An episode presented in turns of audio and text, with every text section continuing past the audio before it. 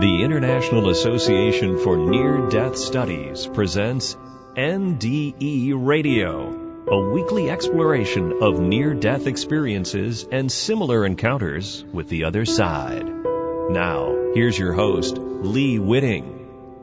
What if your wife or husband had premonitions of the future? What if they could move objects without touching them or even without touching it, hit, it, hit you with a flying vegetable as you walk down the supermarket aisle? Welcome to NDE Radio, brought to you by the International Association for Near Death Studies. I'm your host, Lee Witting. Psychokinesis, or PK, from the Greek mind movement, is seen by some as the next potential step in human evolution. Examples include moving an object, levitating, and teleporting. In the Matrix movie, Neo watches as the child bends the spoon with his mind. Neo is impressed until the child reminds him of the underlying reality there is no spoon. Our program today picks up where we left off with Cheryl Lee last week, as she describes in detail her three near-death experiences, the gifts she gained, and how she is researching most especially her psychokinetic abilities. My interview with Cheryl Lee was recorded at the Washington DC IANDS conference in August of last year. If you are listening to this as an archive program, I would suggest you first listen to last week's show, which is the first half of this remarkable interview. Enjoy. Well, tell us about your third NDE. um, well, my third NDE, I was a master corporal in an artillery regiment at the time of my third NDE, and I was actually, I was in a really good position. I was so happy at that particular time in my life. Um, I worked as a musician for the artillery part of the year as a reservist, and the rest of the year I was a landscape painter, and I, and I made enough to make a decent living between those two. And uh, the day of the accident, I had actually driven to Provincial Park. It was in January of 93, and it was an unusually warm January day in the Canadian prairies because it went above freezing. And so, you know, I couldn't let a day that's above freezing go to waste. So, you know, I, I took my little dog and we went out to uh, the provincial park and I was going to paint for the day. And if I were ever going to choose my last day on this earth, that would have been absolutely perfect. And it was the most perfect, beautiful day I'd ever had. You know, I was out there with my little dog. I painted. Um, you know, we ate candy bars by a frozen lake. Um, you know, we had hot chocolate, and uh, it was just a wonderful, spectacularly beautiful day out in out in the wilderness. And um, on our way home, I guess because the temperature had, as soon as the sun dipped below the horizon, um, the water that the snow that had melted and water had gone across the road and it froze up has black ice.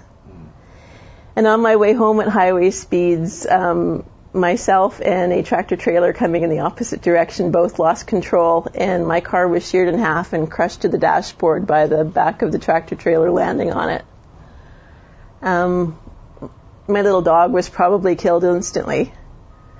And I don't know how I survived it. I was told by the volunteer fire department that got there first that it was like there was this tiny little box in the wreckage that I was squished into.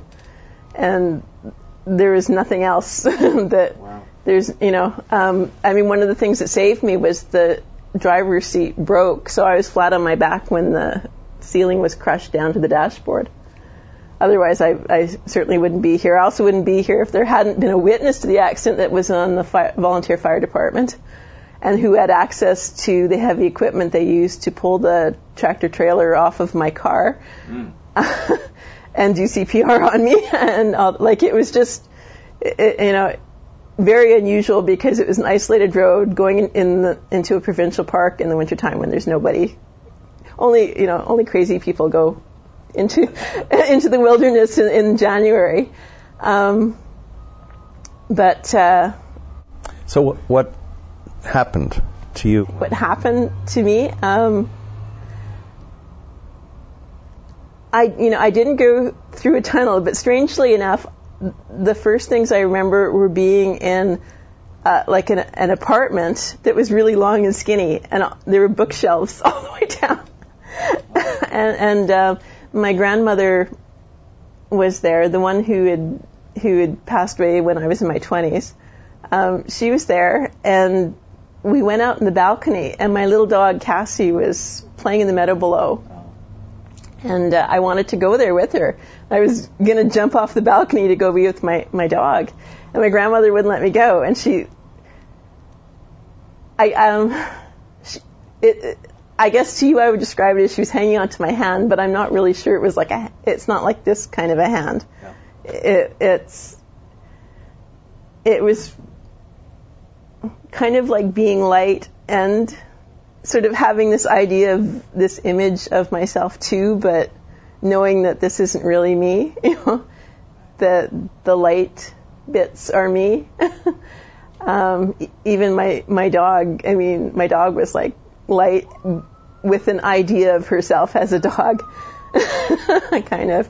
And, um, I really, really wanted to go down where she was. She's playing in the meadow, and there was like a forest beyond, and she was going into the forest, and I was going to follow her, and my grandmother would not let me go, and I fought it and fought it, and I was, I was going to go into that forest, and grandma wouldn't let me, and she kept saying, I know that I know that you don't understand this right now, and I didn't because I didn't really remember what had happened and where I you know, what had led up to that. I just remembered being on this balcony with my grandma, and I was so happy to see grandma because I hadn't seen her and touched her like that in years. And um, uh, she just kept saying, "I'll get you through this." And I kept thinking, "Get me through what? This place is great. you know, what are you talking about? Get me through this." And, and you know, and you know, come on, Grandma, let's let's go go down there and and you know follow Cassie, and and, um, and she kept saying like really just remember this part that you know I'll get you through this. Like it's okay I'll get you through this. And uh, but she wouldn't let me go. And and she kept telling me I needed to go back. And I said well, go back to what? I don't want to go anywhere. I want to stay here. And um, and she said well you're going to have to go back but you don't have to go back right this minute, even though I was thinking, well, minutes don't really make sense. But she said, you know, we can hang out here for a while. And we kind of went into that apartment and watched it get kind of dark. His, you know, the sun went down outside. Um, well, and I guess I could, should kind of say that when we were out on the balcony and everything felt really great, it was raining, but it wasn't raining like rain it was just there was these little drops that looked like raindrops of light and they were touching my skin. And wherever they touched they felt like warm and they were like happy raindrops. And everything there was a sense that everything had this consciousness that everything was intelligent and had emotions. And so you knew how the flowers were feeling and you knew how the light was feeling and and how it was responding. And it was just really happy, you know, like, yay, I'm, I exist. you know, like, like there was just this, this yay existence kind of, um, attitude about everything. And there was also, it was like winter and summer and spring and fall all at the same time.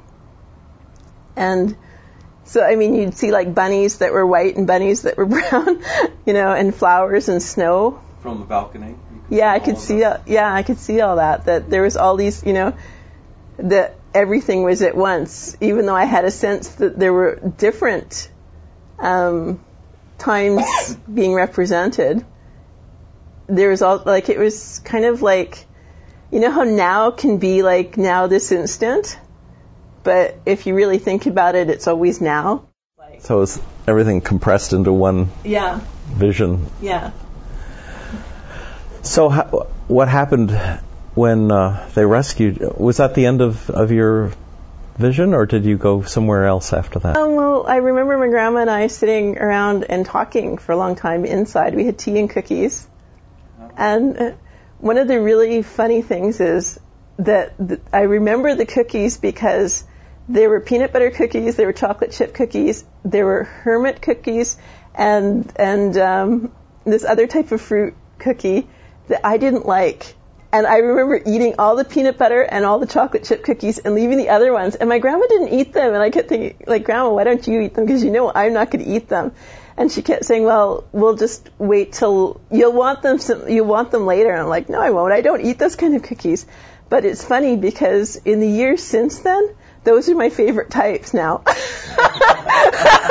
so I guess I so I have this image now that the next time I go back, the cookies I like best will be waiting there for me.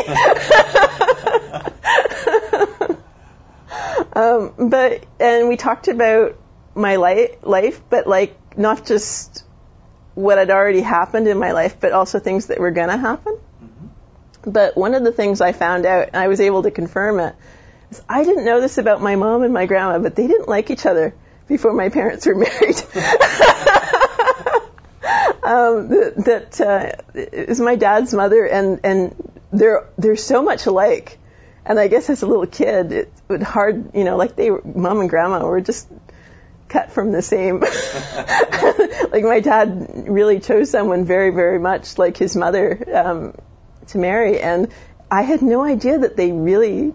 Grandma had actually been quite mean to my mom, and done mean, spiteful things. And she she actually said that she felt very badly for how she had treated my mother because she said my mother actually turned out to be a very good mother to her grandchildren, and that she wishes that she had been kinder to her when she was alive. And I went and I asked my mom about some of the things that my grandma had told me about, and my mom confirmed it. And but you know, when you're little, you just you're oblivious to what the adults, you know, and how how people are getting along. You just assume everybody loves grandma. so after after tea and cookies, how did you? Uh, was there something between that and your being back in your body? Um, there was, I mean, there was a lot of information in that thing. Like I said, I saw things that were going to happen, and things that have actually happened to me since then that I remember seeing. But good, good and bad. Yeah, both. Yeah, yeah. Like I saw, you know, I, I, you know, I saw more about, you know, the end of my first marriage and which wasn't very good, and and uh, and things about my, you know, things about my future that some haven't happened yet, but some have. And at the time, you know, I really wasn't sure what to think about it all. Um, I remember her telling me though that when I got back, there would be a sign from her that this really happened. And um, one of the things that was interesting was when I had gone painting in the park, I had a set of paintbrushes that she had given me. Now, almost everything was destroyed in my car. My car was ripped in half, and there was very little left. I mean, I had a, a metal, a steel metal um, thermos of hot chocolate that was just crumpled up like a wrapper. Um, you know, the the car was, I mean, the car was unrecognizable. It, it was in pieces, and somebody had found my backpack in the wreckage and it was even shredded. But inside the backpack, these watercolor brushes that my grandmother had given me were absolutely pristine. they were they they were the one thing that survived the car accident. Yeah, so that was kind of interesting. But I did not want to come back, and and particularly once I figured out what I was coming back to, because at first I was kind of oblivious to w- what would be waiting back for me. And I remember seeing what was my body in the hospital and it was in really bad shape. I mean, it was just, it was all purple and swollen. It didn't look like me at all. And I remember thinking, there's no way I'm going to fit in there. like that was, I mean, that was my biggest concern is I'm just, I'm not going to fit. your soul was not going to fit in your body. what were there, what, were there serious injuries? I mean, were you at broken bones or damaged organs or anything like that? Um, well, I was, um, un- unconscious for days after the accident. Um, so I had a severe head injury. Um, they originally weren't sure if I was actually going to keep this arm. I had really, really bad. I mean, when my car was ripped in half, it was ripped in half right between the driver's side and the passenger side. So I had a lot of injuries along my my right hand side. Um, yeah, my my knee was like my leg had to be stuck back together by an orthopedic surgeon. I needed uh, um, extensive uh, plastic surgery and, and uh, like most of the skin was ripped off this side of my face. Um, did a beautiful job. um, you know, my I was I have a fractured bit here. Um, my jaw was knocked out of place. Uh, you know, I had a big gash here. I mean, I was originally they they um, were not expecting me to live. Then they weren't expecting me to have any hearing in this ear, and they they were pretty sure I would lose the sight in this eye. Um, they really they thought the brain damage would probably be pretty extensive. I mean, my first husband was told like he was in the army at the time and he was expecting to come and identify the body. That yeah, they weren't expecting me to, be still be there when he got there. Yeah, it was it was really hard on him. And um, and then when I first woke up, I guess the first well, I guess to get back in the body, my grandmother pushed me just just you know, I did not go willingly. I remember, I distinctly remember being pushed, and I distinctly remember thinking, "Grandma," like, like, not. How could my grandma do that? Grandma, how cruel you are! I, I, I had a difficult time thinking that my grandma would do something like that. it just wasn't my image of her at all. Um, but um, yeah, so when I was there, I think one of the first things I remember was the uh, the firemen who uh, who had gotten me out of the wreckage. They had come to the hospital with a teddy bear for me, and when I first woke up, like you know, the idea that that place is more real than this place, you really notice it when you first come back because when I woke up, I thought it was all a dream. I remember these three hazy looking firemen, and the first thing I thought was, I must be dreaming. But if I'm dreaming about firemen, why am I not dreaming about my brother who's a fireman? because it seemed to me if I was going to dream about firemen, that would be like the one fireman that I know. why isn't he there? And not only that, but why are they holding this teddy bear and shaking it in front of me? I'm a grown woman, but my, my eyes had been swollen shut and originally the doctors were concerned that because of all the glass from the windshield, that I might not have um, eyesight, particularly in this eye. And so, but they couldn't see anything because my face was just purple and everything was swollen shut. There was no way for me to open my eyes. And so when I first when the swelling had gone down, and the first thing that I remember when I could open my eyes was a bunch of firemen with a teddy bear talking to me like I was a baby because they wanted me to open my eyes because they were just so thrilled to see that that I actually had survived and that the person they'd rescued was actually alive and and you know recognizing them in some way. How long did it take you to recover? Surprisingly, not anywhere near as long as the doctors thought it would. I made a tremendously quick recovery. Now I had to have a lot of surgery on the leg, but I was actually on parade, on a, doing a change of command parade. It was in January of the accident. I was doing a change of command parade, playing drums in a pipe band um, by June. Yeah. Now I couldn't walk upstairs. It took me like you know, there were things I couldn't do, and actually I did that parade, and and afterwards, I was walking on crutches again. Like, you know, I kind of went back and forth. I couldn't walk for very far. But, uh, yeah, I was, you know, that August, I flew to Vancouver and played in the Seafest parade. yeah. So, what gifts did, did you find you had after this third NDE?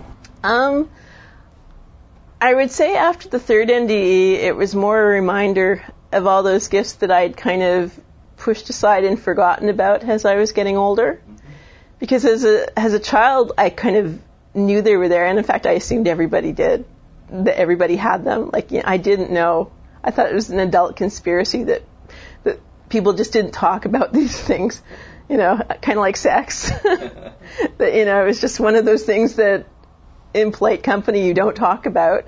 Um, and of course, because I'd had trouble in school because of it, I'd learned to keep it very, very quiet.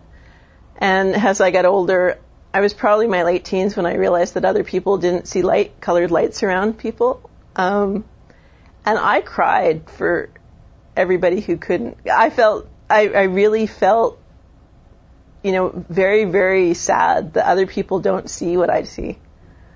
You know, it, it took me a long time to get used to the fact that that you don't see lights, you see flesh, you know. Um, And and so for a long time I just kind of pushed it aside. And even though I had it some, you know, occasionally there'd be a bit of poltergeist activity, and I would just rationalize it away as, oh, those things happen, it's no big deal, and I'm just going to ignore it now and not ever talk about it. Um, you know, or if I saw a ghost, I would just, again, well, everybody sees those, or I'm just not going to worry about it, and just kind of carry on, and and and and. I mean, in some ways, I think that was good that I had you know, the years from my late teens and through my 20s where I really connected with this place and this life and got married and did all those things that I said I wasn't going to do when I was 10 because maybe they wouldn't work out. Maybe I'd be better off with my, my, my ghosts and my pretty lights. and moving things, did that happen occasionally? Oh yeah. Or more than occasionally? Uh, occasionally enough. and how did you explain that to to people when it when it happened? I just didn't. I just played innocent for the most part. wow, did you see that? and I didn't know it was me. I mean, I actually didn't know that it was me doing it in, yeah. until um, fairly recently. Actually, I just assumed it was something out there doing it that had nothing necessarily to do with me. And I think that's one way of rationalizing it, just to live with it. Of course. You yeah. Know, um, well, you mentioned uh, vegetables. Yeah. Flying at your husband. Yeah, when he told a bad joke in the grocery store and uh, some greenery flung itself at him. That's a wonderful story. so, how does he deal with this? Does he? Uh, I mean, does he find it interesting or funny or just just more a part of you? Um, when we were first dating, I explained to him that I saw lights around things, mm-hmm. and, and, I mean, I, I figured, I mean, I, I, figured that to be fair to anyone I was dating, um, that I, you know, I had to at least come clean a little bit, and, and so I remember, I remember explaining to him that because it was really his lights that attracted me to him. Like he was like the brightest light in the room. I mean, there there was an attraction there that it was it was that it was like this beacon, a lighthouse that attracted me to him. And so, of course, when you put it that way, it sounds very cute. well, romantic. yeah. It sounds very romantic. It sounds harmless and romantic. Mystically romantic. Yeah. But it's harmless and new agey and cute. And, yes. and he was fine with that. Um, but certainly it's been a challenge for him that when things move, because he comes from a hard science background and he wasn't raised to believe in things like that. awesome. But you know, even now, I mean, he he's more open to the science of it. That um, that there are researchers looking into these things. That it's not just me making it up. And I mean, he's seen it enough times. You know, when I've done experiments, or the fact that I've gone to laboratories and participated in experiments, that that's given it a certain validity to him that it wouldn't have otherwise if it was just me having these weird things happening at home. He would tend to think we were both going nuts, I'm sure. Right. Oh, tell us a little about um, the, the, difficulty you've had trying to get scientists to verify these uh, abilities. There just isn't a lot of research into it. Um, and I think that there's a reluctance, even among parapsychologists, to deal with what's essentially macro PK.